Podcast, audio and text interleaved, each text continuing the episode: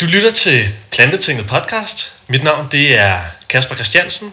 Niklas, han er desværre syg i dag. Han, øh, jeg ved ikke helt, hvad han fejler. Han skrev til mig, jeg er dødssyg. Jeg er dødssyg, Kasper. Du må tage, du må tage podcasten selv.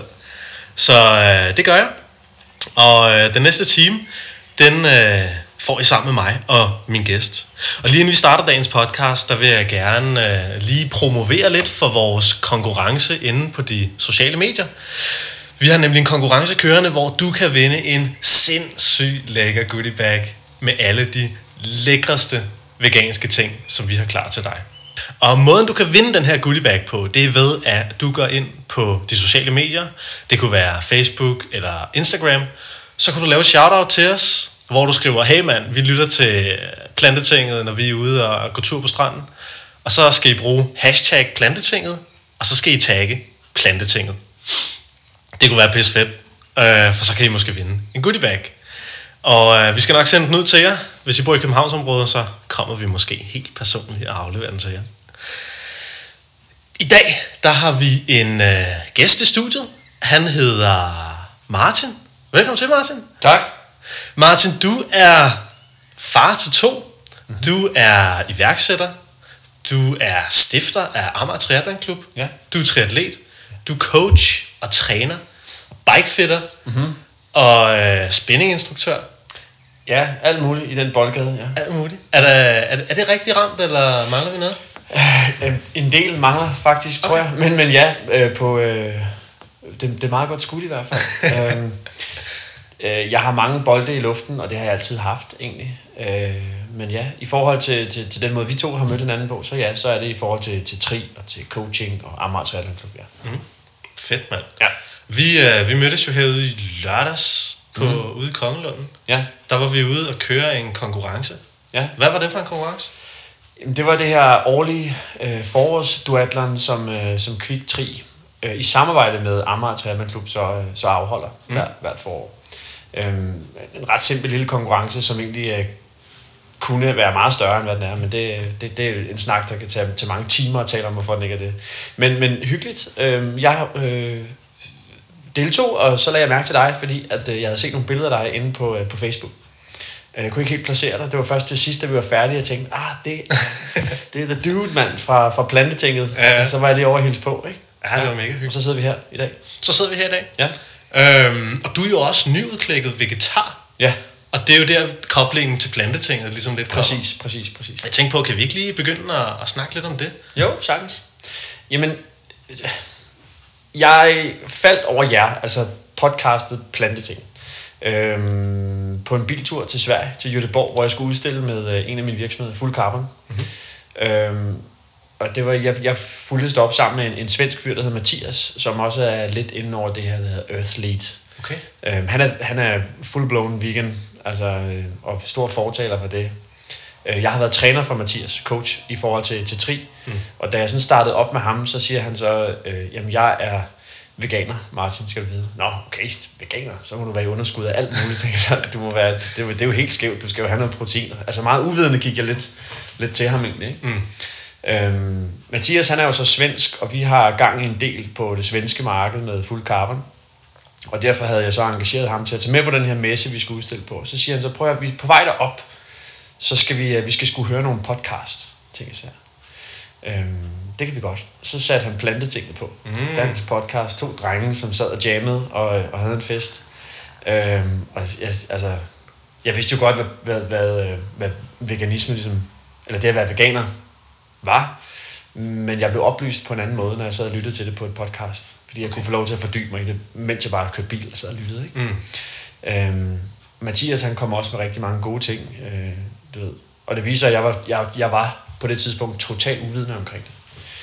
Øhm, men, men, men er blevet øh, overbevist om, at det ikke er nødvendigvis det at være veganer, men i hvert fald at tænke over, hvor, hvad og hvor meget kød man indtager, er, er vigtigt i en sundhedsmæssig sammenhæng. Så du har sådan helt, øh, har du helt droppet kød i din diæt? Sidste gang jeg spiste kød, det var nytårsaften. Okay. Ja. Og øh, jeg har aldrig haft det bedre. Okay. Altså, øh, hvad, hvad, hvad, sådan, hvad kan du mærke? Øh, Udover at jeg har øh, tabt mig nogle kilo, så har jeg sådan en, en sådan udefinerbar følelse i kroppen, som bare er, er rar. Altså det er sådan en lethed, det er sådan en, en ro. Øh, og øh, jeg føler mig bare, jeg føler mig bare bedre tilfreds i mig selv. Det hænger selvfølgelig måske sammen med, når jeg kigger mig i spejlet, har jeg tabt nogle kilo. Jeg har aldrig været tyk eller overvægtig i den forstand. Jeg har altid været sådan forholdsvis trænet. Mm. Men, men øh, det er ligesom nogle andre muskler, der popper frem nu, når man har tabt sådan nogle kilo. Ja. Øh, og det, det kan jeg godt lide at se på. Jeg er meget forfængelig, hvad det angår, for at være helt ærlig. Okay. Øh, jeg kan så også godt lide at, at spise sundt. Det har jeg altid kunnet. Men jeg har altid troet, at kød var sundt, og kylling var sundt, og fisk var ekstremt sundt. Mm. Så videre, så videre. Jeg har faktisk været lidt ude i, det er måske et fyre her, det ved jeg ikke, jeg har været lidt ude i noget paleo engang også, okay. Noget, ikke? Altså, hvor jeg bare har grov et kød. Ja. Øhm, og det virkede også, jeg trænede meget på det tidspunkt, og jeg, jeg blev trimmet og fik, du ved, muskler frem de rigtige steder og sådan noget, men lige så snart, at jeg skulle svømme en halv kilometer i swimmingpoolen til tri-træningen, så var jeg ved at drukne jo. Jeg havde ikke noget energi tilbage, altså. Og, og så er der sikkert nogle folk i paleo-verdenen nu, som vil sige, jamen det er fordi, du ikke har gjort sådan og sådan med dine makroer og bla bla bla bla, altså. Det kan jeg ikke bruge til noget. Det virkede ikke for mig. Mm. Nej. Så hvad så? Hvad, hvordan spiser du så? Altså, hvad, er, det, er du sådan meget sådan med kalorier og, og makronæringsfordeling, eller er du bare sådan... Nej, det er jeg egentlig ikke. Altså, jeg har, tror aldrig, jeg har spist så meget kage og øh, chokolade, sådan noget, som, som jeg egentlig gør nu. Okay. Det er der sådan lidt mere plads til i min hverdag. Jeg, ja, okay. Det, jeg, øh, det elsker jeg. Altså, jeg spiser egentlig, hvad jeg har lyst til. Jeg spiser bare ikke kød. Øh, hvordan kan det være, at du har, sådan, du har tabt dig, men nu spiser du mere kage? Ja. End du gjorde før. Men det er jo, det er jo en ret simpel, kan man sige, øh, et simpelt regnestykke for nogen. Det er det her med kalorier ind, kalorier ud, ikke? Ja. Øh, jeg træner meget, mm. og det har jeg gjort i, i mange år, men mm. det har nok hele tiden været på sådan et meget stabilt niveau, hvor jeg er gået i nul mm. i forhold til kalorieregnskab. Øh, så måske er jeg lidt i underskud nu, og så taber mig af den vej. Måske gør det, at kødet bare er hævet helt ud noget helt andet. Jeg, din makker i podcast her, han havde jo også en eller anden syg oplevelse mm. med, at selvom han faktisk indtog mange kalorier, på en eller anden tur, så tabte han sig alligevel. Ja. Ikke? Jeg kan ikke ja. helt huske, hvordan det hang sammen. Men ja, ja, det er jo svært at sige. Jeg har bare aldrig nogensinde haft det bedre, end jeg har nu i min krop. Fedt, efter man. Jeg har fjernet kød totalt. Det er sgu da for vildt. Det er totalt vildt. Det er totalt vildt, mand. Ja. Så hvad, hvordan ser fremtiden ud? Jamen, øh, jeg øh, kan egentlig godt lide at sprede budskabet, uden at være frelseren, der kommer og siger, at du gør tingene forkert. Øh, jeg, jeg har altid været, øh, været undersøgende. Mm. Og går ind for, at hvis der er noget, man, øh, man ikke kender noget til, så er man nødt til at undersøge sagen. Selvfølgelig. Og jeg kan godt lide at prøve ting af på min egen krop, også i forhold til det coaching og træning, jeg laver med mm. folk. Øhm, det er meget sjældent, at du hører mig sige, at du skal løbe x antal intervaller, hvis ikke jeg selv har prøvet det af først og ved, det virker. Mm. Øhm, så det er lidt trial and error, learning by doing. Mm. Øhm, men i forhold til mad, øhm, jeg ved ikke, om min vej går sådan hele vejen til veganer. Det kunne jeg måske godt forestille mig, at man ville gøre. Det er ikke nu. Mm. Men jeg kommer ikke til at spise kød, på, på, som jeg har det nu. Okay. Det er helt sikkert. Jeg synes, det er ulækkert. Okay. Og etikken i mig øh, skriger. Eller hvad? Altså, mm. Der er noget etisk i det for mig, som, som, som har udviklet sig over siden, altså siden, siden nytår. Okay. Hvor det ligesom startede rigtig op for mig. Okay. Så det var sådan en nytårsforsæt? Nej, på ingen måde. Det, okay. det kom sådan lidt. Øh, blandt andet fordi, at jeg snakkede med øh, Mathias. Mm. Som, som er veganer. Og han sagde til mig, prøv lige at se de her øh, dokumentarer her, Cowspiracy og What the Health. Øh, den kom så senere, What the Health. Mm. Men Cowspiracy så jeg, og øh, den her Forks over Knives, og de her ting, som ligesom øh, ligger on- tilgængelige online, nærmest for alle. Øh, og det var med til ligesom at tage mig på min rejse i det her, ud i at prøve at stoppe med at spise kød. Mm. Øhm, mine madvaner er blevet øh, sjovere. Altså jeg, før i tiden, når jeg kom hjem fra, øh, fra kontoret, og jeg skulle lave mad til mine børn, så var det bare sådan en, nå, skal vi have kyllingbryst igen i dag, og mm.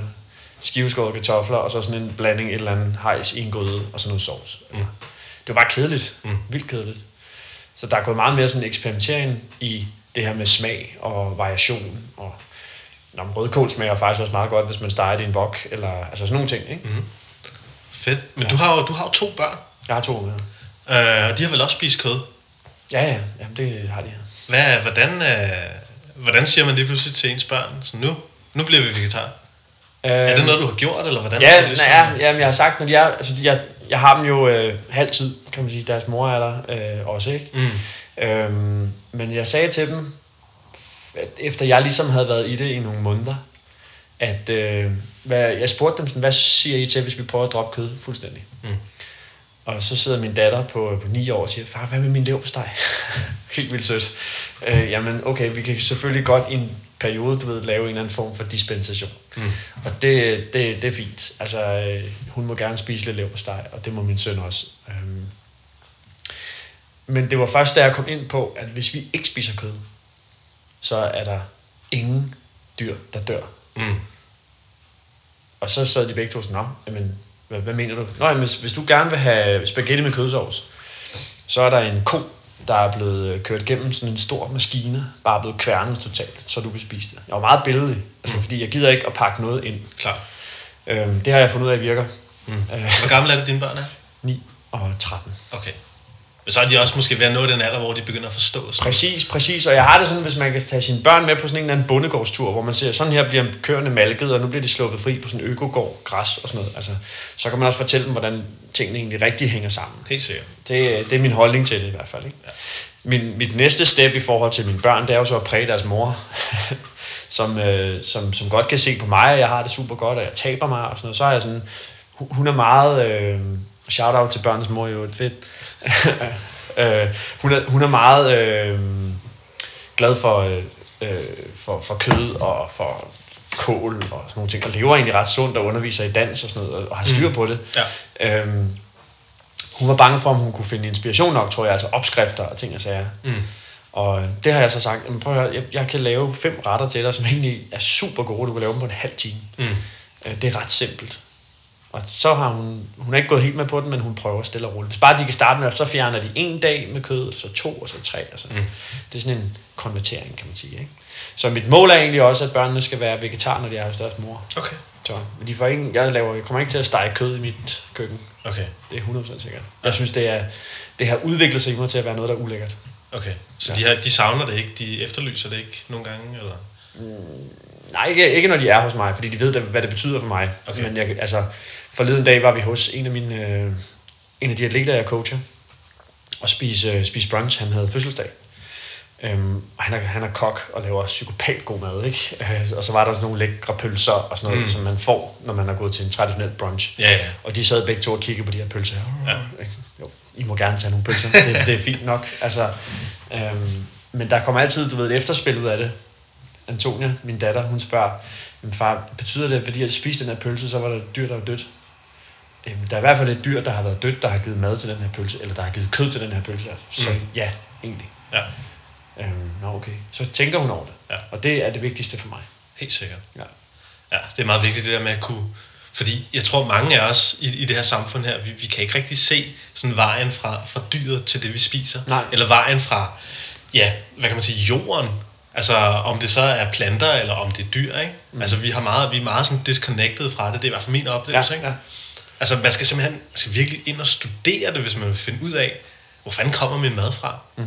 Det synes jeg er lidt kuriøst. Jamen, det, det er mærkeligt, og, og, og i mange, mange år har jeg også gået med skyklapper på, og tænkt, nå, det her kyllingebryst her, en majskylling, som er pumpet med saltlag og sådan noget, det er sikkert pisse sundt. Mm. Øhm, og der er sikkert også nogle ting i det, som er sundt, men mm. der er bare ting rent etisk i det, som er totalt vulgært. Altså, mm. øhm, hvorfor skal et dyr dø, fordi jeg er sulten, mm. når jeg kan blive mæt af at spise noget, der vokser op i jorden? Mm. Det, det, det er der, jeg er kommet til i hvert fald, og det lyder super frelst, og jeg ved, der er mennesker, der sidder og lytter til jer nu, som bare siger, Martin, prøv at høre, nytårsaften, derude du bare en ribeye på seks hundrede gram, ikke? Og det gjorde jeg, og dagen efter var jeg jo nærmest syg. Altså, mm. jeg havde det dårligt i min krop. Jeg kødsvedte simpelthen. Det var okay. Vildt ulækkert, ikke? Hold da op. Ja, så det... Øh, men sådan er det, altså. Men du, du dyrker jo triathlon. Ja. Har du sådan... Og det er jo meget sådan... Så kan man virkelig måle på sig selv og se, hvor forbedrer jeg mig. Sådan ja, noget, ikke? Ja. Er du sådan... Synes du, du er blevet bedre, efter du er stoppet med at spise kød? Sådan dine præstationer? Helt sikkert. På løb, cykling og svømning? Hele vejen. Okay. Hele vejen. Og det er... Øh, altså, det er jo meget målbart egentlig i forhold til øh, intensitet. Og puls, og pace, og fart, og watttal, og sådan, mm. når man taler sport og cykling mm. især, ikke? Øhm, så helt konkret, hvad har du set forbedringer i? Min hvilepuls er faldet. Okay. Øhm, min min sådan zone to puls øh, er den samme, men mit pace er steget drastisk. Okay. Altså, så jeg har fået ny og forbedret performance. Det eneste, jeg har selvfølgelig trænet kontinuerligt igennem de sidste fire fem måneder, hvor jeg stadigvæk har været vegetar. Mm. Og kontinuitet er en præstationsfremmende faktor i sig selv. Klar. Ja. Men den eneste faktor, jeg har ændret på, ud over det, det er... Det er faktisk ikke engang den eneste, fordi det har taget ting med sig, men min kost har været den største faktor. Mm. Altså, som, som egentlig har en direkte... et link til min performance. Mm. Øhm, så er der sådan noget med mindset og... Øh, udstrækning, eller mm. yoga, eller hvad fanden man nu dyrker, ikke? Mm. Så øh, det her med at hvile en lille smule mere ind i sit hoved, øh, er også noget, der er kommet med af, at jeg har spist øh, bedre mad. Altså. Hvad, hvad er det for noget, der er kommet med der? Jamen, nu nævnte jeg den her med, du ved, jeg føler mig bare mere rolig. Ja. Altså, min, min krop er bare mere i... Øh, det, det er nærmest det eneste, den eneste måde, jeg kan beskrive det på. Det er bare sådan en... Jeg er bare mere cool, altså ja. jeg er mere, lidt mere laid back. Altså, hvis du havde mødt mig for øh, tre år siden, og vi øh, kørte en tur i bil, og folk var vanvittige i trafikken, altså jeg var den første til at stige ud af bilen og lå sidespejlet af en anden bil, altså, okay. hvis, hvis, fordi at jeg var bare hysterisk hissig, okay. altså, øh, og jeg har bare fået styr på mit temperament.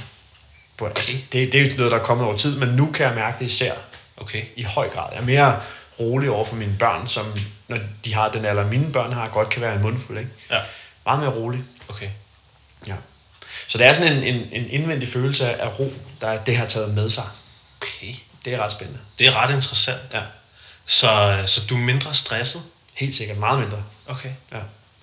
Øhm, men det er nok en, en kombination af flere ting. I og med, at jeg har fået ændret min kost, og f- kan se, at jeg taber mig, har fået indarbejdet nogle rutiner, principper i min hverdag, øhm, også som følger det her med at have ændret sin kost og sin livsstil, så, øh, så sker der bare ting og sager.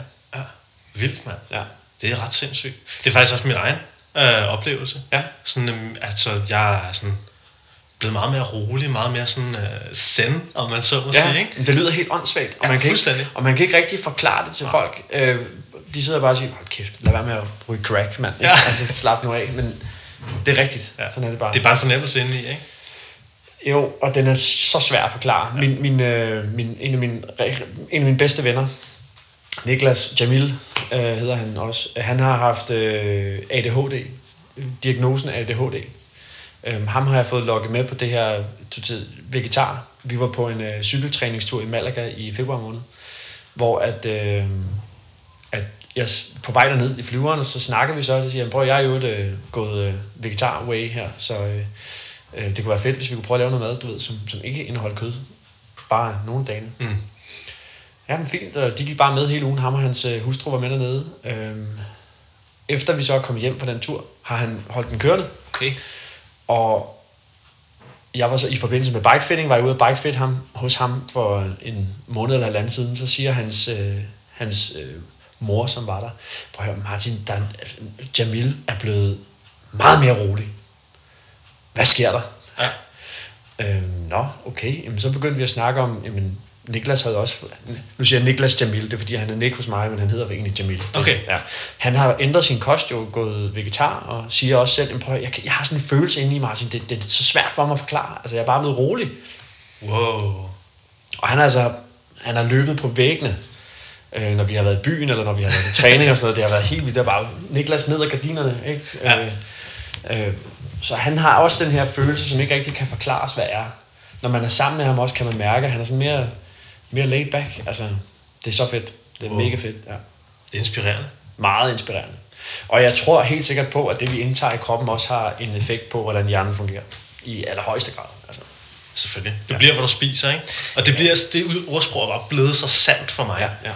efter jeg er begyndt at sådan virkelig tænke over, hvad jeg spiser, ikke? Jeg har også lagt mærke til, at forskellige fødevarer kan ligesom generere en bestemt følelse inde i mig. Nå, okay. For eksempel, øh, nu skal jeg komme med et konkret eksempel. Uh, det kan jeg selvfølgelig ikke. Men uh, jeg ved i hvert fald, hvis jeg spiser meget, mange for eksempel uh, bananer eller sådan noget, ikke? Så får jeg så får jeg sådan god energi, jeg føler mig stærk og sådan noget, ikke? Mm. Hvis jeg spiser mange dadler og sådan noget, ikke? Så er jeg helt op at køre, ikke? Jo. Og, uh, og jeg tror på den måde sådan, kan vi styre vores sind i forskellige retninger. For eksempel hvis jeg spiser meget brød, mm. uh, så bliver jeg mere sådan rolig og afslappet, ja. og sådan mere tung måske, ikke? Er det er det så alle typer af brød? Eller, eller er det sådan, der indeholder jeg meget tror, gluten? Eller, eller, fordi det, ja, det, men det, jeg tror, det er sådan en hvidt brød, der gør mig sådan lidt mere, sådan, uh, sådan lidt mere nede på jorden, ikke? Jo. Det er som om, så bliver pakket lidt ind i en dyne på en eller anden okay, måde. Ja. Det er ret interessant. Ja, det er det faktisk. Jeg har lagt mærke til, at jeg er begyndt at lave øh, smoothies. For fuld gas. Ja. Smoothies med om morgenen. Det er bare sådan en øh, energizer mm. til mig om morgenen. Ikke? Ja. Jeg hører ikke andet. Jeg har altid spist øh, du ved, en, en, en krydderbolle eller noget mørkt brød, eller rugbrød med ost og, og sådan noget om morgenen, og det har virket for mig i nogle timer. Mm. Når jeg får sådan en smoothie, det er sådan en helt, en helt, helt anden form for energi, jeg går til dagen med. Ja. Og det lyder fucking frelst, det ved jeg godt, men det er rigtigt. Prøv at høre, I tell you the truth. Hvad kommer du af din morgensmoothie, Martin? Jeg har øh, næsten altid bananer liggende, som har sådan en lækker brun farve, fordi så er de super søde, ikke? Mm. Øhm, så de har pletter og sådan ja, ja. Blevet... de er blevet bløde i det, sådan søde, ikke? Ja, okay. Øh, så øh, banan, grønkål, spinat, kiwi, mango. Øh, jeg har også kommet rødkål i, altså alt muligt. Og hindbær, øh, jordbær, havtorn. Og nu bliver helt sulten. Ja, men det smager også sygt godt. Altså, det er helt vildt. Det er super lækkert. Ja. Øhm, og den, altså, der er jeg så igen gået lidt dybere og tænkt, hvad, altså, der er mange, der laver juice. Og har en juicemaskine. Og der er en stor kæde, der laver rigtig lækre, velsmagende juices og sådan noget. Ikke? Der er bare helt meget spild. Klart. Der er sygt meget spild. Ja. Der er alle de her sådan, fibre og sådan noget, som du ikke får, fordi du drikker en juice. Mm. Det er jo noget, din krop går glip af at arbejde med. Så din fordøjelse bliver bare stimuleret på en anden måde, når du får det som smoothie. hundrede procent. Ja. Så jeg er meget mere til smoothie, end, end jeg er til juice. Altså. Fedt. En god blender. Shoutout Magimix. Ja. Det virker bare fedt. Altså, den kører bare, ikke? Fedt, mand. Så det er every morning. Ja. Smooth. Og øh, mine unge, de, de skal så lige omvende til det her smoothie-helvede, okay. som jeg er gået i gang med. Fordi det er ikke altid, at den smager af, af honning og sødme. Nej, nej. Så er der sådan en, en eftersmag, for så er der kommet sådan en stang... bleggeleri eller ja. Eller andet, ikke? Hvad ja, ja. Vi havde. Men det føles bare sundt. Altså, ja, helt sikkert. Så bliver den brun, eller mørkegrøn, eller sådan noget. Så du synes, når du spiser noget, er det vigtigere for dig, at du får en god effekt af det, end at det smager godt? Ja, helt sikkert. Okay, så ja. Du spiser for performance?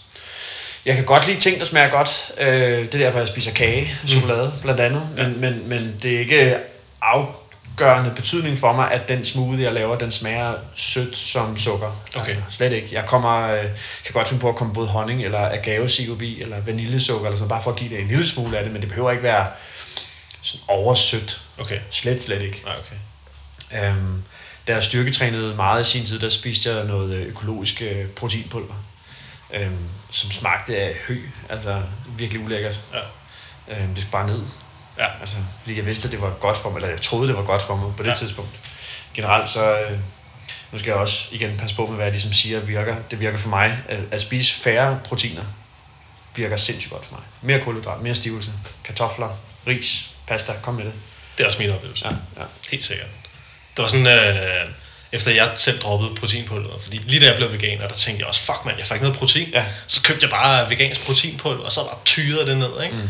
Men det var som om, min fordøjelse, den var sådan ikke helt med på den. Nej. Øh, min mave var lidt underlig, og jeg, jeg, jeg kunne mærke, at jeg, jeg var stadig sådan... Altså efter jeg stoppede med proteinpulver, der tabte jeg mig lidt. Det var som om, at det ligesom var med til at binde noget væske, eller lidt fedt, ja, eller ja. et eller andet i kroppen på mig, ikke? Så efter jeg stoppede med proteinpulveret, så, så al maden, det var min fordøjelse, det kørte bare, ikke? Jo. Så jeg, jeg er helt sikkert også selv ikke en type, der kan tåle specielt meget protein. Nej, men det, det altså udover protein er dyrt per, per gram protein, du skal have, så øh, er jeg heller ikke sikker på, at det er skide godt for dig, at vi indtager de mængder, som vi tror, vi skal have. Det er der sikkert lavet mange lange afhandlinger om, og øh, inde på Earth Eats kan du sikkert læse en blogpost fra Kasper Bilton om det, eller et eller andet, det er jeg ja. helt sikker på. Øh, det findes derude. Og der er sikkert lavet lange, du ved, universitetsafhandlinger på det. Mm. Øhm, men lige så mange, der taler for noget, er der også, som der taler imod noget. Ikke? Så, så det er jo der, hvor at man er nødt til at se det fra forskellige vinkler og fra forskellige sider, for at uddanne sig selv i det. Men det behøver ikke være så langhåret. Hvis du kan mærke på dig, det virker, så bliv ved. Men ja. Don't change your winning team. Altså. Præcis, hvad? Det er sådan, jeg har det. Men man, jeg har så udfordret mig selv på det, altid på mad. Jeg har altid... tænkte, jeg skal lige smage det der, øh, bare lige for at være sikker på, at jeg ikke kan lide det. Mm. Øhm, eller i forhold til træning, jeg er nødt til at prøve den her type af træning af, for at se, om det virker for mig. Eller mm. i forhold til det her med at være vegetar, kan jeg leve uden kød? Mm. Det troede jeg, jeg ikke kunne, men da jeg så begyndte at tænke over, at dyrene faktisk bare bliver nakket på værst tænkelig vis, øh, så var det meget nemmere for mig. Mm. Og på den tur, jeg var på med Mathias til Sverige, der boede vi på et, øh, på et hotel i Göteborg, så spørger han mig, har du nogensinde set den film, der hedder Earthlings på YouTube? Mm. Og så siger han, nej, det har jeg ikke. Lad os se den. Og så så vi hele Earthlings øh, klokken ti om aftenen, inden vi skulle, du ved, op og stå på messe næste dag. Jeg, jeg, jeg sov slet ikke før klokken var tre eller sådan noget, fordi den, den er, har du set den? Den er hård. Jeg kan, jeg kan ikke se den. Jeg har set sådan ti minutter af den. Og det er sådan, jeg, jeg, jeg sidder bare sådan og, og græder og får ondt i maven og sådan noget, ja, ikke? Ja. Jeg kan ikke, jeg har ikke, jeg har ikke set filmen, fordi jeg, jeg vil hellere, jeg synes det var nemmere for mig at, at stoppe med at spise, uh, spise dyr. Okay. End at se Earthlings. Ja. Ja, vildt, vildt, at du har den oplevelse der. Altså, jeg, jeg synes, at det var vigtigt for mig lige at få det hele med, fordi at den indeholder jo alt lige fra, du ved, øh, slagterier, mm. til øh, husdyr, mm. til øh, pelsfarming, til alt det her. Fuck, hvor er den klar. Ja. Det er sygt. Ja. Øhm, jeg skrev på min Facebook-væg for øh, nogle måneder, eller en måned eller halvanden siden, at hvis man ikke har noget fedt at lave her fredag aften, hvis man bare sidder og kede sig, så prøv lige at se den her Earthlings. Fordi at, så kan du blive en lille smule opløst. Ja. Der var folk, der skrev tilbage til mig sådan, fuck man, jeg ved ikke om jeg skal græde, eller om jeg skal ud og tømme køleskabet for kødpålæg. Hvad fanden sker der, mand? Ja. Men, og, og jeg ved godt, den viser det fra værste skuffe. Klar. Og der er helt sikkert nogen, der vil sige, jamen, sådan foregår det ikke i Danmark, sådan foregår det ikke i Tyskland, og sådan foregår det ikke i Schweiz.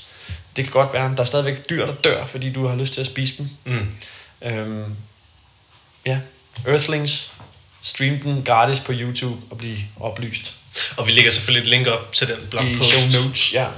Der, som vi kommer med. Vi kommer med en blogpost til hver ja. afsnit af vores podcast nu. Fedt, god idé. Så øh, hvis du har nogle links til folk derude, så øh, snakker vi lige om det, og så skriver vi det lige ned. Sejt. Jamen, jeg har øh, flere gode steder, man kan uddanne sig selv lidt. Fedt, i forhold til det her med øh, øh, det at undgå kød. Helt sikkert. Det kommer op på det store stykke internet. Ja. Yeah. Yeah. Du har, kan du ikke lige fortælle mig det, du har stiftet en triathlonklub engang. Jo. Hvad, hvad, hvad, hvorfor gjorde du det? Ja, det er jo så en sjov historie. Jeg var egentlig medlem af den klub, den anden klub, der arrangerede forårsduatlon, Kviktri. Mm-hmm. Og efter jeg havde været medlem der i nogle måneder, så tænkte jeg, det her shit, det kan jeg godt køre. Så jeg stillede op til formandsposten, da der var valg, mm. og blev også valgt ind i en bestyrelse, der havde siddet der i øh, flere år.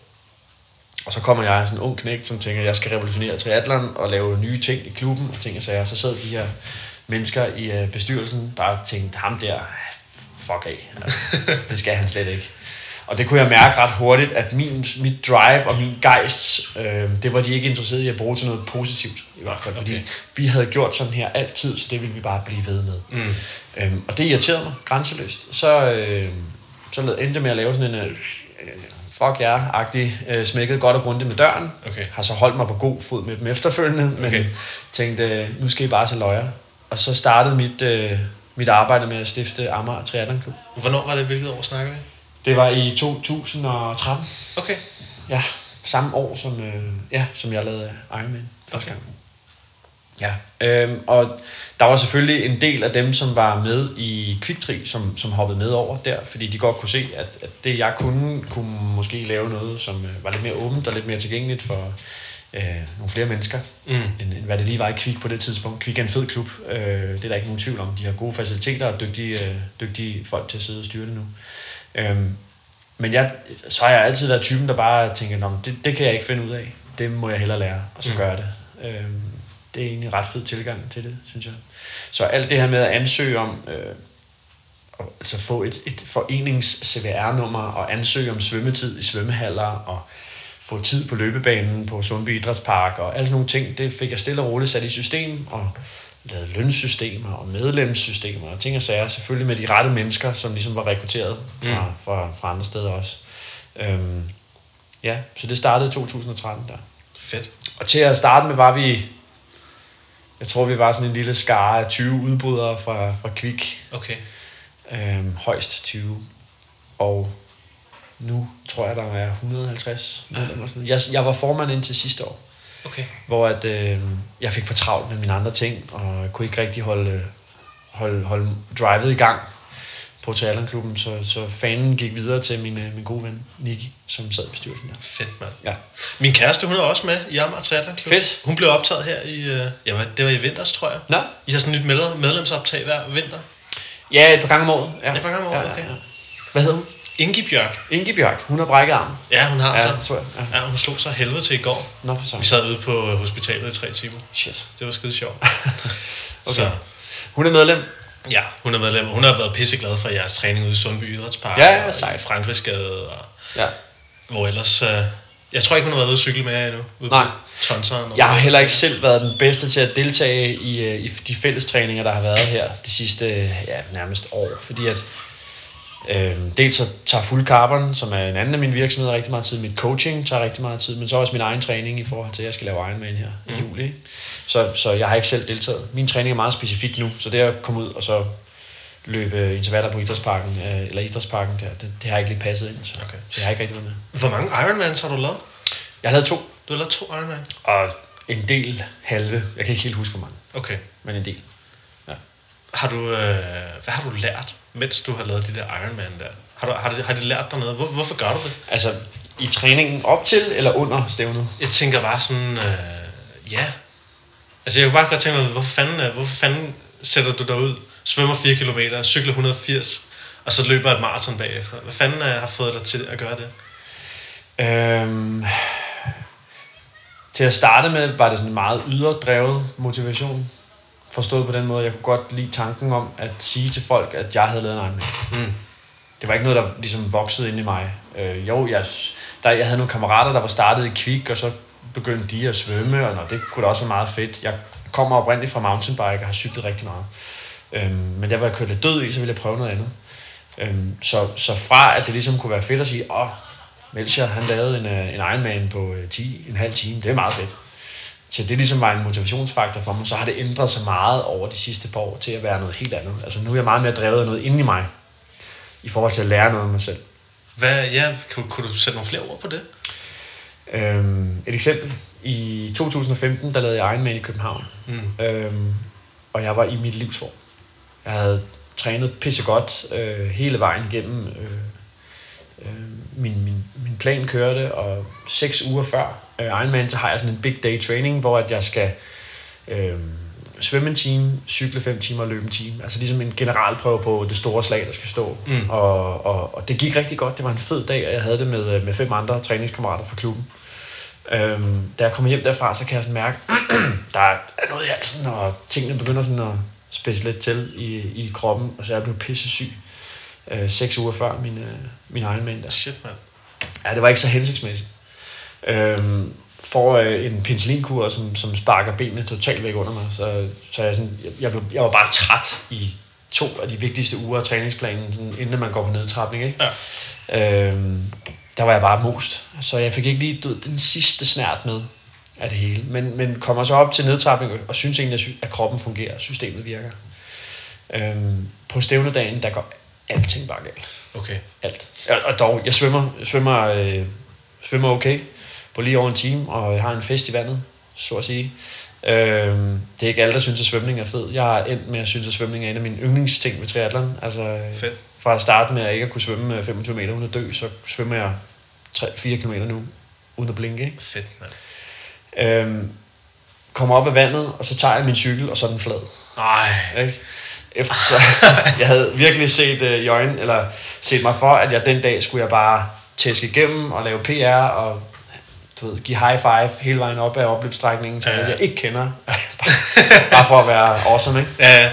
Min cykel er flad, bruger et øjeblik på at få skiftet slangen, og så komme videre, så kører jeg totalt over evne de første to timer, fordi jeg havde jo ligesom x antal minutter, jeg skulle samle ind igen. Ja. Og set i bagklogskabens utrolig klare lys, så er det jo noget af det dummeste, man overhovedet kan gøre, ikke? Mm. Men jeg valgte på det tidspunkt at satse hele butikken. Jeg satte alt på rød, og så var det bare afsted. Og det var også taget med i min kalkulation inden stævnet, at hvis jeg bliver nødt til at satse, så gør jeg det. Okay. Øhm, efter et hundrede og tres kilometer på cyklen, så begynder jeg at, at mærke, du ved, den samme følelse i, i kroppen, som jeg havde lidt, da jeg var syg. Altså, det var sådan en, jeg begyndte at fryse, da jeg sad på cyklen, selvom solen egentlig var begyndt at komme frem. Og, og det hele var bare ikke, det var ikke optimalt. Kommer ind øh, til transition i T to. øhm, får min løbesko på og begynder at løbe, så løber jeg en kilometer. Lige ud, når man kommer ud af T to, så stod klubben der bare klar med megafoner og højtalere og høj musik, og det var en kæmpe fest lige der. Kvik, Tri, Amager Tremelklub lige over for hinanden. Ja. Og så løber man bare ud der og har det mega sejt, ikke? Ja. Så løber jeg en kilometer, øh, kommer lige op igennem målområdet og løber ned mod det bagerste stykke på, på ruten ud mod øh, Islands Brygge. Og øh, så kom min ben bare i stå. Så, så er jeg bare færdig. Altså, der er intet at skyde med overhovedet. Så ret hurtigt, så gik jeg ind i sådan damage control ind i mit hoved, og jeg, altså, de tankemønstre, jeg ligesom havde den dag, det var bare sådan, Martin, stop. Alle har set, du har trænet godt. Du kan altid sige, du var blevet syg, jo, så det er jo undskyldning for, at det er okay at stoppe. Så man laver sådan nogle undskyldninger for sig selv. Aha. For lad være med at blive ved, lad være med at blive ved med at grinde, når man egentlig, du ved, bare kan stoppe, ikke? Ja. Øhm, men nej, det blev sådan en, øh, en, en, en toogfyrre kilometer, hvor jeg nærmest vandrede, gik lidt, løb lidt. min, min pulskurve den dag har bare hamret op og ned sådan her. Det ja. Så helt forfærdeligt ud. Shit, man. Men øh, I did not quit, var det, jeg tog med fra det. Mm. Og det har gjort mig hård. Altså, det har gjort mig øh, tough i mange henseender af mit liv. At jeg, havde, jeg, jeg balancerede på kanten undervejs der, og, og, og lærte noget af det. Det var det, jeg ville gerne have med, jo. Jeg havde så håbet på, at jeg havde lært noget, og havde kommet ind i P R og alt muligt, men, men jeg har faktisk sætter utrolig stor pris på den oplevelse i dag. Fordi jeg netop havde oplevelsen af, at om jeg kunne bare quitte, jeg kunne bare undskylde over for mig selv. Mm. Men det gjorde jeg ikke. Mm. Man plejer at sige sådan noget, sådan ultrastævne der, som en Ironman jo er. Ja. Altså det... Altså man plejer at sige, jeg tror, at det er sådan... Når du har været i gang sådan fem timer, fem-seks timer, så er, det, så er det helt klart fysikken, det handler om. Men når vi begynder at bevæge os ud over det, så er det mentalt. Så er det det mentale. Ja. Så, så handler det ikke om kroppen længere. Så handler det bare om, om din indstilling, mm. og om dit, øh, om dit hoved. Ja.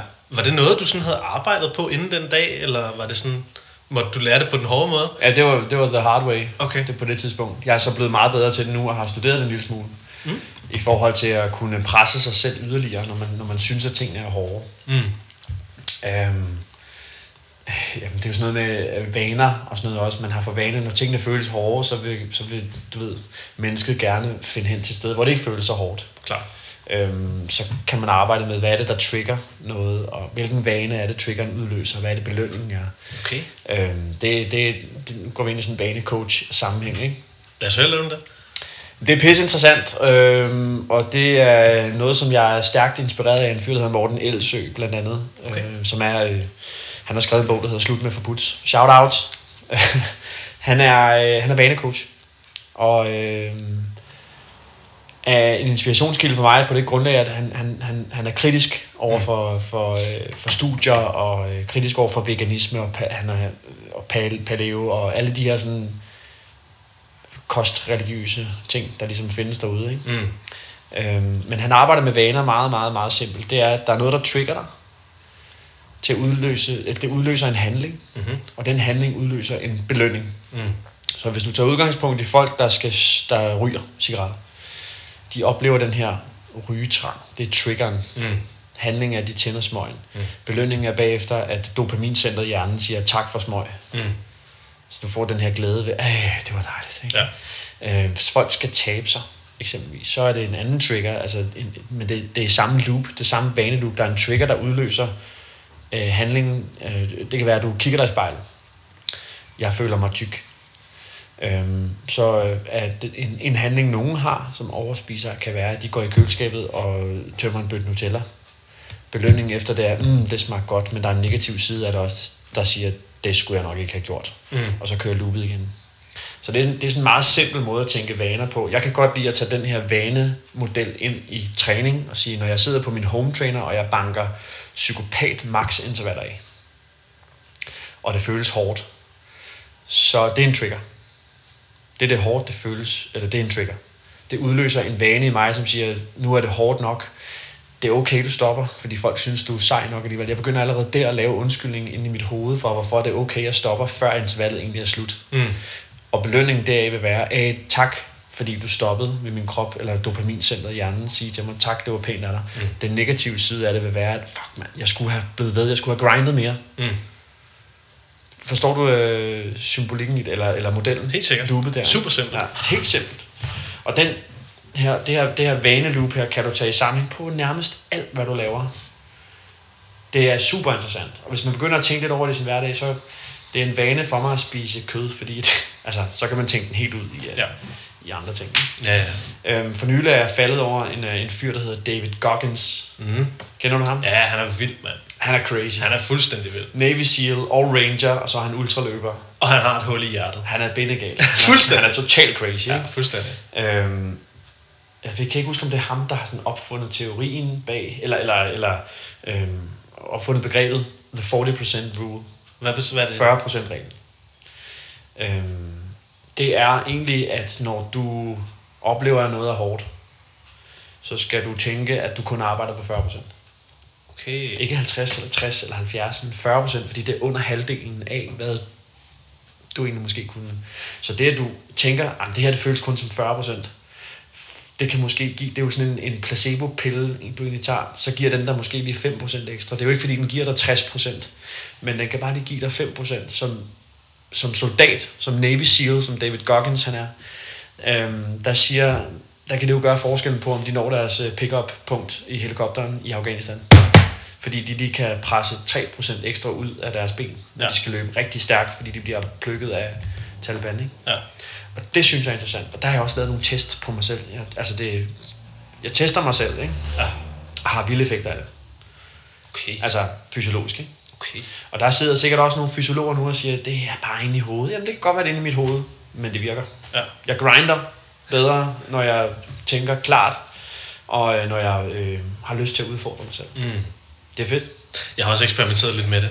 Øh, jeg var i Thailand her i vinters. Ja. Der er sådan en kæmpe vegansk community nede i Chiang Mai i Thailand, hvor alle bare ligger og cykler op ad bjerge hele tiden. Ja. Ikke? Og så alle bare, og det tager mellem tredive og fyrre minutter at cykle op ad bjerget. Ikke? Så det er sådan en god F T P-test. Ikke? Shit. Ja. Og øh, du ved, når man sidder i den der halve time, femogtredive minutter der, så det er bare en lang kamp op i hovedet, ikke? Mm. Om at kunne nå det. Og det, er sådan, det snakkede vi meget om, kan jeg huske. Og det, er sådan, og det er noget, jeg også selv har arbejdet med. Sådan, hvad er det, jeg siger til mig selv, når jeg skal sætte en ny P R, når jeg skal køre op af bjerget hurtigere, end jeg har gjort det før?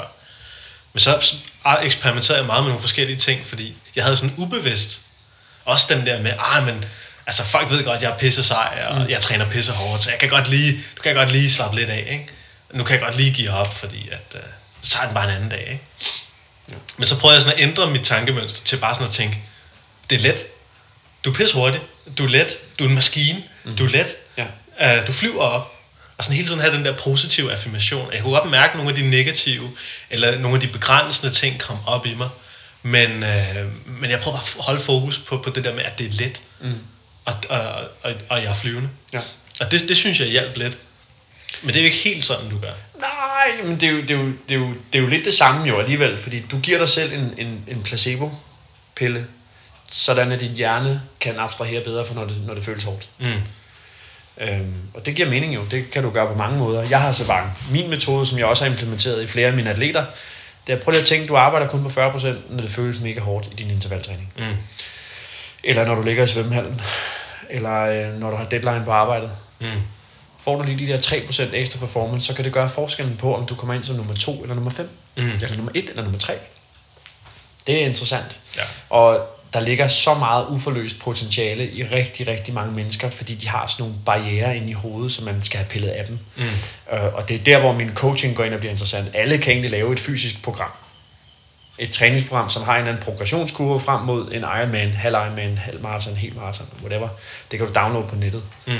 Der, hvor det bliver interessant at være coach, det er, når man kan grave i folks bevidsthed. Det synes jeg er sjovt. Fedt, mand. Ja. Fedt. Hvor længe har du coachet for? Uh, I tre års tid efterhånden. uh, det, er, uh, det er jo blevet en, en levevej for mig. Okay. uh, Så jeg har ja, alt, alt afhængig af hvornår på sæsonen vi er, sådan mellem, mellem femten til atten atleter, som jeg laver både programmer for, men også uh, går ind og coacher på, ikke? Og det er kun tre atleter? Nej, jeg har også nogle ultraløbere. Okay. uh, Jeg har nogle stykker, som, uh, som løber meget langt. de er fucking bindegale også, men det er nogle fede typer at arbejde med, fordi de forstår, du ved, tankerne bag. Mm. Det her med at komme ud på distancen for at gå på grænsen af, hvad der er sund fornuft og hvad der bare er grind, ikke? Ja, ja. Vildt, mand. Ja, det er spændende. Spændende. Og du er jo også... Øh, vi snakkede lidt om dit firma, lige inden vi gik i gang her. Ja. Full Carbon. Ja. Ja, hvad er det for noget? Full Carbon punktum d k er en virksomhed, som sælger high-end øh, carbonhjul til triatleter og cykelryttere. Og dem, der sidder derude og tænker carbonhjul, hvad fanden i helvede er det? Det er et hjul lavet af kulfiber til cykel. Til en, en racercykel eller en triathloncykel, ikke? Mm. Øh, eller mountainbikes, også for den sags skyld. Men det er det, det firmaets øh, kernekompetence er, hvis vi skal tale corporate language her. Øh, det er, at vi... Øh, Vi får produceret nogle, nogle hjul i, i Østen, som vi importerer til Danmark og sælger til triatleter i hele Skandinavien. Okay. Eller, og fandme i Rusland også. Wow. Ja, det er vildt. Det er, der er kommet lidt over det der også. Svedigt. Ja. Og det... Nu har jeg været inde og kigge lidt på jeres hjul, og det er jo sådan... Altså, I har nogle smalle hjul i lav profil og lidt ja. højere. Ja. Sælger I også pladehjul? Ja. Okay. Der har vi netop været med i udviklingen af et nyt, hvis man skal give en lille teaser her. Øhm, som kommer til at revolutionere shitet en lille smule. Okay. Ja. Kan du, kan du tease lidt mere? Ja, øhm, det er et pladehjul, som øh, øh, er femogtyve millimeter bredt, og nu bliver det sådan rigtig nørdet, fordi pladehjul har altid været sådan meget tynde. Det er jo kun øh, enkelte mærker, der har været, øh, været oppe at lege med, med de brede profiler, ikke? Okay. femogtyve millimeter bred og en vægt, som er lavere end øh, et mærke, som rimer på I B. Okay. Jeg kan ikke sige så meget mere. Nej, nej. Det er, jeg vil helst ikke uh, Fedt, tale for meget om det, fordi vi skal være helt sikre på produktet. Men det kommer, vi har bestilt uh, x antal hjem, som er klar til handel. Hold da kæft. Ja. Og, det, og det kører du så ved siden af, af din coaching? Ja, det gør jeg. Det har jeg sammen med to andre gutter, mm. uh, Tommy og Thomas, uh, som, uh, som er med ind over her også. Mm. Eller til i Full Carbon regi. Vi så har snakket sådan lidt om, uh, om markedet. Ja. Altså, hvordan kan man sælge cykelhjul til danskerne? Jamen, måden vi startede derop på, var egentlig ved, at... Øh, det var så Tommy. Øh, han syntes, at carbonhjul var pissedyre. Hvis man skulle have et ordentligt sæt carbonhjul, så skulle man hurtigt give femten til tyve tusind for det. Er det pissedyrt? Det er vanvittigt dyrt, ikke? For et sæt hjul. Mm. Øh, så gik han på, øh, på diverse... Øh, asiatiske hjemmesider og fandt ud af, hvad, hvad kunne man gøre anderledes, og øh, så lavede han en, en post inde på en af de her øh, triathlon-grupper, der er på Facebook, og siger, hvad nu hvis vi øh, kan samle halvtreds mennesker, og så laver vi en bulk-ordre, og så kan man få det til den her pris. Han havde snakket med en fyr. Mm. Øhm, og lynhurtigt, så var der halvtreds mennesker, der meldte ind. Hold da kæft. Det ville de gerne, ja. Og så tænkte han, der var noget i det. Mm. Og så stille og roligt, så kom jeg så til, fordi jeg kan noget med med websites og med sociale medier og S E O og sådan noget blandt andet. Mm. Øhm, og så kom Thomas til, og så har vi kontor og showroom og lokaler ude i Kastrup nu, hvor vi, vi sælger fra. Hold da kæft, mand. Ja. Så, så det er egentlig det er noget, der har kørt i en tre år, øhm, og kan nu, nu, har, nu har det været så meget iværksætteragtigt så længe, at det nu faktisk genererer et par... par fuld, fuldtidsindkomster, ikke? Hold da kæft, mand. Ja, det er fedt. Kun på jul. Altså, det er suverænt. Ja. Og I vil smadre brugtmarkedet? jamen, jamen, vi kan jo, jamen, det kan vi jo egentlig, fordi vi kan tilbyde et produkt, som er lige så godt som mange af de dyre mærkers brugtpris. Okay. Ja. Vildt. Ja. Og det er... Lad os nu tage udgangspunkt i førnævnte mærke, der rimede på I B. Sådan et sæt øh, jul kan du øh, sælge brugt for... ni tusind eller et eller andet. Du har sikkert givet det dobbelte for det. ni tusind mm. kan du få efter et par år. Ja. Du kan købe vores topmodel til ni tusind og få bedre komponenter ud af det, ikke? Okay. Så det er, der, det er der, den ligger. Okay. Ja. Selvfølgelig, altså grunden til, at man betaler meget for, for, for andre veletablerede mærker i branchen, er fordi, at øhm, du har mange flere led på. Du har øh, retail-ledet, som skal have penge. Du har distributionsledet. Du har fabrikationsledet, ikke? Mm. Hvor vi går direkte fra fabrik til os til dig. Mm. Jeg skal lige høre, altså jeg, der har været en del snak om sådan noget med, med fælgene, ja. øh, når, man, når man bremser på dem. Ja. Der har været nogle øh, svigt, simpelthen, når folk har kørt ned ad bjergsider og sådan noget, mm. og så er de bremset, og så har, har fælgen givet op. Ja. Er det sådan noget, I har udviklet på også? Vores bremseflade er testet øh, og indeholder øh, det, der hedder basalt, som er en pulveriseret lavesten. Okay. Øhm, og er testet op til to hundrede og halvtreds grader, før de fejler. Mm. Øhm, Og det er meget, meget svært at få den så varm. Okay. Det er virkelig, virkelig svært. Ja. Øhm, der hvor at, altså, man har jo set masser af, af hjul, der er, der er gået i stykker, når man kører ned ad bjerget. Det er tit der, hvor, hvor den fejler, der når piloten af cyklen, han, han ikke rigtig ved, hvad han laver. Ja. Øhm, så bliver det varmt, og så kan alt gå i stykker. Det kan aluminium også. Ja. Du kan smelte dine bremseklodser på aluminium meget, meget hurtigt, hvis mm. ikke at du øh, tænker dig om. Så, så, så det er også det er noget, vi kender til. Det er noget, vi, øh, vi hele tiden udvikler på. Bremsefladerne, evnen til at bremse på, på det her. Så det godt, vi ikke har nogen bjerge i Danmark. Vi har ingen bjerge i Danmark, og hvis man kører Amager rundt, eksempelvis, hvor vi, du ved, vi bor lige i nabolaget, ikke? Ja. Så tror jeg, du har seksten højdemeter. Ja. Sådan helt åndssvagt, ikke? Pandekageflad. Det er suverænt fedt. Ja. Ja. Så det er godt markedet til, til sådan nogle hjul der. Der er ikke noget at bekymre sig om. Helt sikkert. Altså, mm. vi har mere end seks hundrede sæt ude at rulle nu, ikke? Fedt, mand. I, I Danmark, alene. Hold da kæft. Sverige er et stort marked, og så var der nogle russere, der syntes, de skulle købe hjul også. Ja, ja. Ja. Svedigt. Ja. Jeg har så lige købt nogle øh, Mavic-hjul. De fyldte så med en cykel, jeg købte brugt. Ja, ja. Så men det kunne da godt være, at jeg en skøn dag måske skulle trille ud på nogle... Øh, du er velkommen. Jeg har sikkert et sæt, du kan prøve. Så kan du mærke feel the difference. Fedt, mand. Ja. Fedt. Vi skulle også snakke om... Øh, ja, hvad var der mere, Martin? Jamen, vi har været en, en, en god bid rundt, ikke? Der var noget coaching, der var noget amatri, der var noget vegetar og ja. forskellige ting og sager. Så jeg tror måske, vi har været øh, det hele igennem. Det spørgsmålet er, om vi kan finde på mere. Så skal jeg til at tænke mig lidt om. Ja. Vi kunne godt snakke lidt om din... Øh... Nu spurgte jeg ind til din fremtid. Ja. Øh... Hvor ser du dig selv henne om ti år? Om øh, ti år... der lever jeg af at øh, lave øh, coaching på øh, organisatorisk plan, arbejde med, med vaner hos ledere, og jeg har ansatte til at varetage coaching også. Og så har jeg investeret i flere små eller mindre virksomheder, som eksempelvis Full Carbon, for ligesom at have flere steder at få mit revenue fra. Fedt, mand. Det er min ti-årsplan. Svedt. Ja. Jeg har selvfølgelig en passion for, for Full Carbon, det er der ikke nogen tvivl om overhovedet. Mm. Jeg har også en passion for coaching, jeg har også en passion for træning. Altså, hvis jeg havde været dygtig nok atlet til at leve af bare at træne, så ville jeg herre gerne det. Mm. Det var jeg så ikke. Mm. Um, det kan også være, at jeg har udviklet noget helt tredje. En app, der kan et eller andet smart. Altså, jeg er iværksætter af natur, og mm. øh, sidder sjældent stille. Um, det, og det, jeg vil ikke have det anderledes. Egentlig. Man kan sige, at det her med coaching, det, er, det, har, det har været og er blevet igen en lidt fluffy størrelse, fordi der er rigtig mange, der kalder sig selv for coaches, men, men har de baggrunden for egentlig at kunne kalde sig det, ikke? Mm. Øhm, det er jo det, der er lidt interessant, det er, at, at bare fordi man har lavet en enkelt Ironman, eller en halv, eller løbet maraton, så er man ikke nødvendigvis klædt på til at coache folk i det. Klar. Jeg har så taget mine uddannelser i det, og vil gerne videreuddanne mig videre. Mm. Og når vi så tænker på det her med at arbejde med vaner hos, hos ledere, eller folk, der vil fjerne en vane fra sig selv, eller et eller andet, så er jeg også nødt til at videreudvikle mig der, og har også planer om at, at tage flere uddannelser. Mm. Øh, aldrig stå stille. Altid grinde. Altid?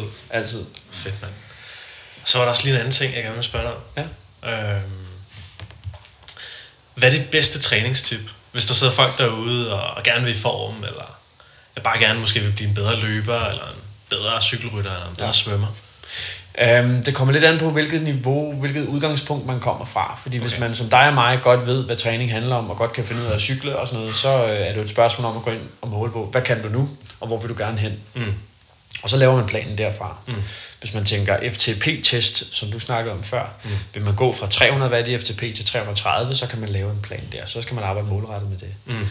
Øhm, men hvis det handler om bare at komme i gang, så er det jo det her vanemønster, jeg vil arbejde med. I stedet for at sige, du skal gå ud og løbe ti kilometer, sådan og sådan og sådan, og sådan, og sådan så vil jeg hellere øh, arbejde lidt med vanen i, i den person, som, som kommer ind og spørger om hjælp, og sige, hvad er det, der holder dig hjemme, mm. i stedet for at gå ud og løbe. Og så, så ændre på den adfærd, i stedet for bare at pådutte en eller anden person, et eller andet vilkårligt program. Så det bedste råd, jeg kan give, er at tænke vaneloops, identificere, hvilke trigger du har, som giver dig eller holder dig i en dårlig vane, og hvad belønningen reelt set er af din dårlige vane. Mm. Fordi så kan du arbejde målrettet med at få ændret din vaneadfærd, få en ny belønning ud af det. Fedt, mand. Og hvis der også sidder nogen derude og tænker, det der, vegetar der. Det vil jeg gerne prøve. Mm, mm. Har du så et godt tip til dem? Øh, ja, det tror jeg da. Altså det er det her med ikke at være så skræmt af, af opskrifter, eller af, af, af, af ikke at have fantasi til at finde på mad. Mm. Fordi den udvikler sig helt vildt. Øh, når du ikke bare skal lave, du ved, skiveskål, kartofler, kød, sovs, blomkål på mm. frost. Mm. Øh, øh, salater. Spinatsalater, øh, rucola-salater, øh, smoothies. Øhm, køb en blender og køb et øh, mandolinjern. Så kommer du freaking langt i din madlavning. Meget, meget hurtigt. Nice, man. Synes jeg. Øhm, så findes der altså rigtig, rigtig gode øh, kilder derude på, øh, på nettet til at få noget inspiration til, øh, øh, til din øh, vegetarmad, til vegetarlivsstil. Inden på Earth Eats findes der sindssygt meget, sindssygt lækkert. Altså, mm. øhm, ja. Jeg tror, at så ikke være så bange for det her med stivelse. Mm. Og kulhydrater. Mm. Må jeg godt tage et eksempel mere op? Giv en gas. Min nabo derhjemme. Øh, vi havde en snak omkring øh, det her med træning og tabe sig. Og øh, nabo, øh, pigen Bettina hedder hun. Meget, meget sød, meget dejlig. Er vild med Bettina. Hun kunne ikke forstå, at hun ikke tabte sig, og det ikke gik hurtigt nok. Mm. Så, så gik jeg ind og så analyserede jeg lidt på. Mandag, tirsdag, onsdag, torsdag, der har du noget styrketræning. Og du spiser der, der, der, der, der. Fredag aften, der, der, får, den, der får den gas. Altså, mm. der, det er din cheat day, så at sige. Mm. Så der kan godt ryge en halv flaske rødvin med, med kæresten, og en halv pose slik og sådan noget, ikke? Mm. Mm, og det fik hende jo sådan set til at se, at det kan godt være, at hun er sådan et minimalt kalorieunderskud mandag, tirsdag, onsdag, torsdag. Men så fylder hun hele det her kalorieunderskud op igen fredag. Mm. Øhm, fordi hun bare ikke tænker over, at, at kalorieregnskabet for at tabe sig, skal være negativt. Mm. Så, så, så det, er jo, det er jo en sjov ting at gå ind og så bare lige kaste i hovedet på folk og sige, har du styr på kalorieregnskabet? Hvis det, hvis det er at tabe sig, der er målet, så er det en vigtig forudsætning at vide, at for at tabe sig, så skal man være i kalorieunderskud. Klar. Det er ret simpelt, egentlig. Og så er det at identificere, hvor, hvor kommer kalorierne fra. Mm. Øhm, og har du et større kalorieforbrug, end hvad du egentlig indtager? Mm. Det, er, det er ret simpelt, egentlig. De er også gået vegetar. Stærkt. Det er mega fedt. Fedt, man. Ja, prøv at tænke på, hvis vi hver kan, kan smitte fem til ti mennesker, paid forward, ja. Så øh, lige pludselig så er der ikke noget kødforbrug i Danmark. Du. Det går stærkt. Men det går stærkt lige nu. Og det går rigtig stærkt. Det går rigtig stærkt. Det går sindssygt stærkt. Jeg kan mærke, at øh, der er virkelig meget fokus på det her med vegan og vegetar og ingen kød og sådan noget. Og mm. det er så fedt. Jeg synes, det er mega fedt. Og så er det iværksætteren inde i mit hoved, han, han går for helt nærmest. Altså, ja. Fedt, det er super sejt. Ja. Jeg tænkte på, om vi skulle øh, lukke den her, Martin. Lad os gøre den. Har du sådan, er der et eller andet, du sidder og brænder inde med? Et eller andet, du sidder og tænker, det skal jeg lige have sagt, inden vi lukker for i dag? Øh, jeg tror måske, det kan være noget med ikke at være så, øh, så bange for at prøve nye ting. Giv det et par uger. Prøv det af. Se om det virker. Hvis det ikke det virker, så kan du altid gå tilbage igen. Det, øh, det, det er ret simpelt. Det, det, du dør ikke af det. Du kommer ikke i proteinunderskud, du bliver ikke sorte, sort, får ikke sorte render om øjnene, øh, og så videre. Øh, og hvis du endelig bliver lidt træt, så kan du tage en vitaminpille, øh, hvis det er det, der er problemet. Don't be scared now. Helt sikkert. Yeah. Og med det, der øh, vil vi lige så stille lukke dagens podcast. Jeg hedder Kasper Christiansen, og min øh, medvært, der var syg i dag, han hedder Niklas Kingo. Og du kan finde os på Facebook, vi hedder Plantetinget. Du kan finde os på iTunes eller din anden foretrukne podcast host. Vi har også lige fået en hjemmeside op at køre, hvor du selvfølgelig vil kunne øh, få alle de ressourcer til links, som de ting mig og Martin har snakket om i dag. Og øh, så er der ikke andet end at sige, gå ind og like os, gå ind og smid en anmeldelse, giv os nogle stjerner inde på iTunes.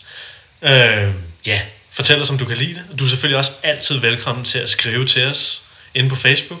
Og så husk, at du kan vinde en vegansk goodiebag ved at lave et shoutout til os på de sociale medier. Brug hashtag Plantetinget og tag Plantetinget. Tak for i dag.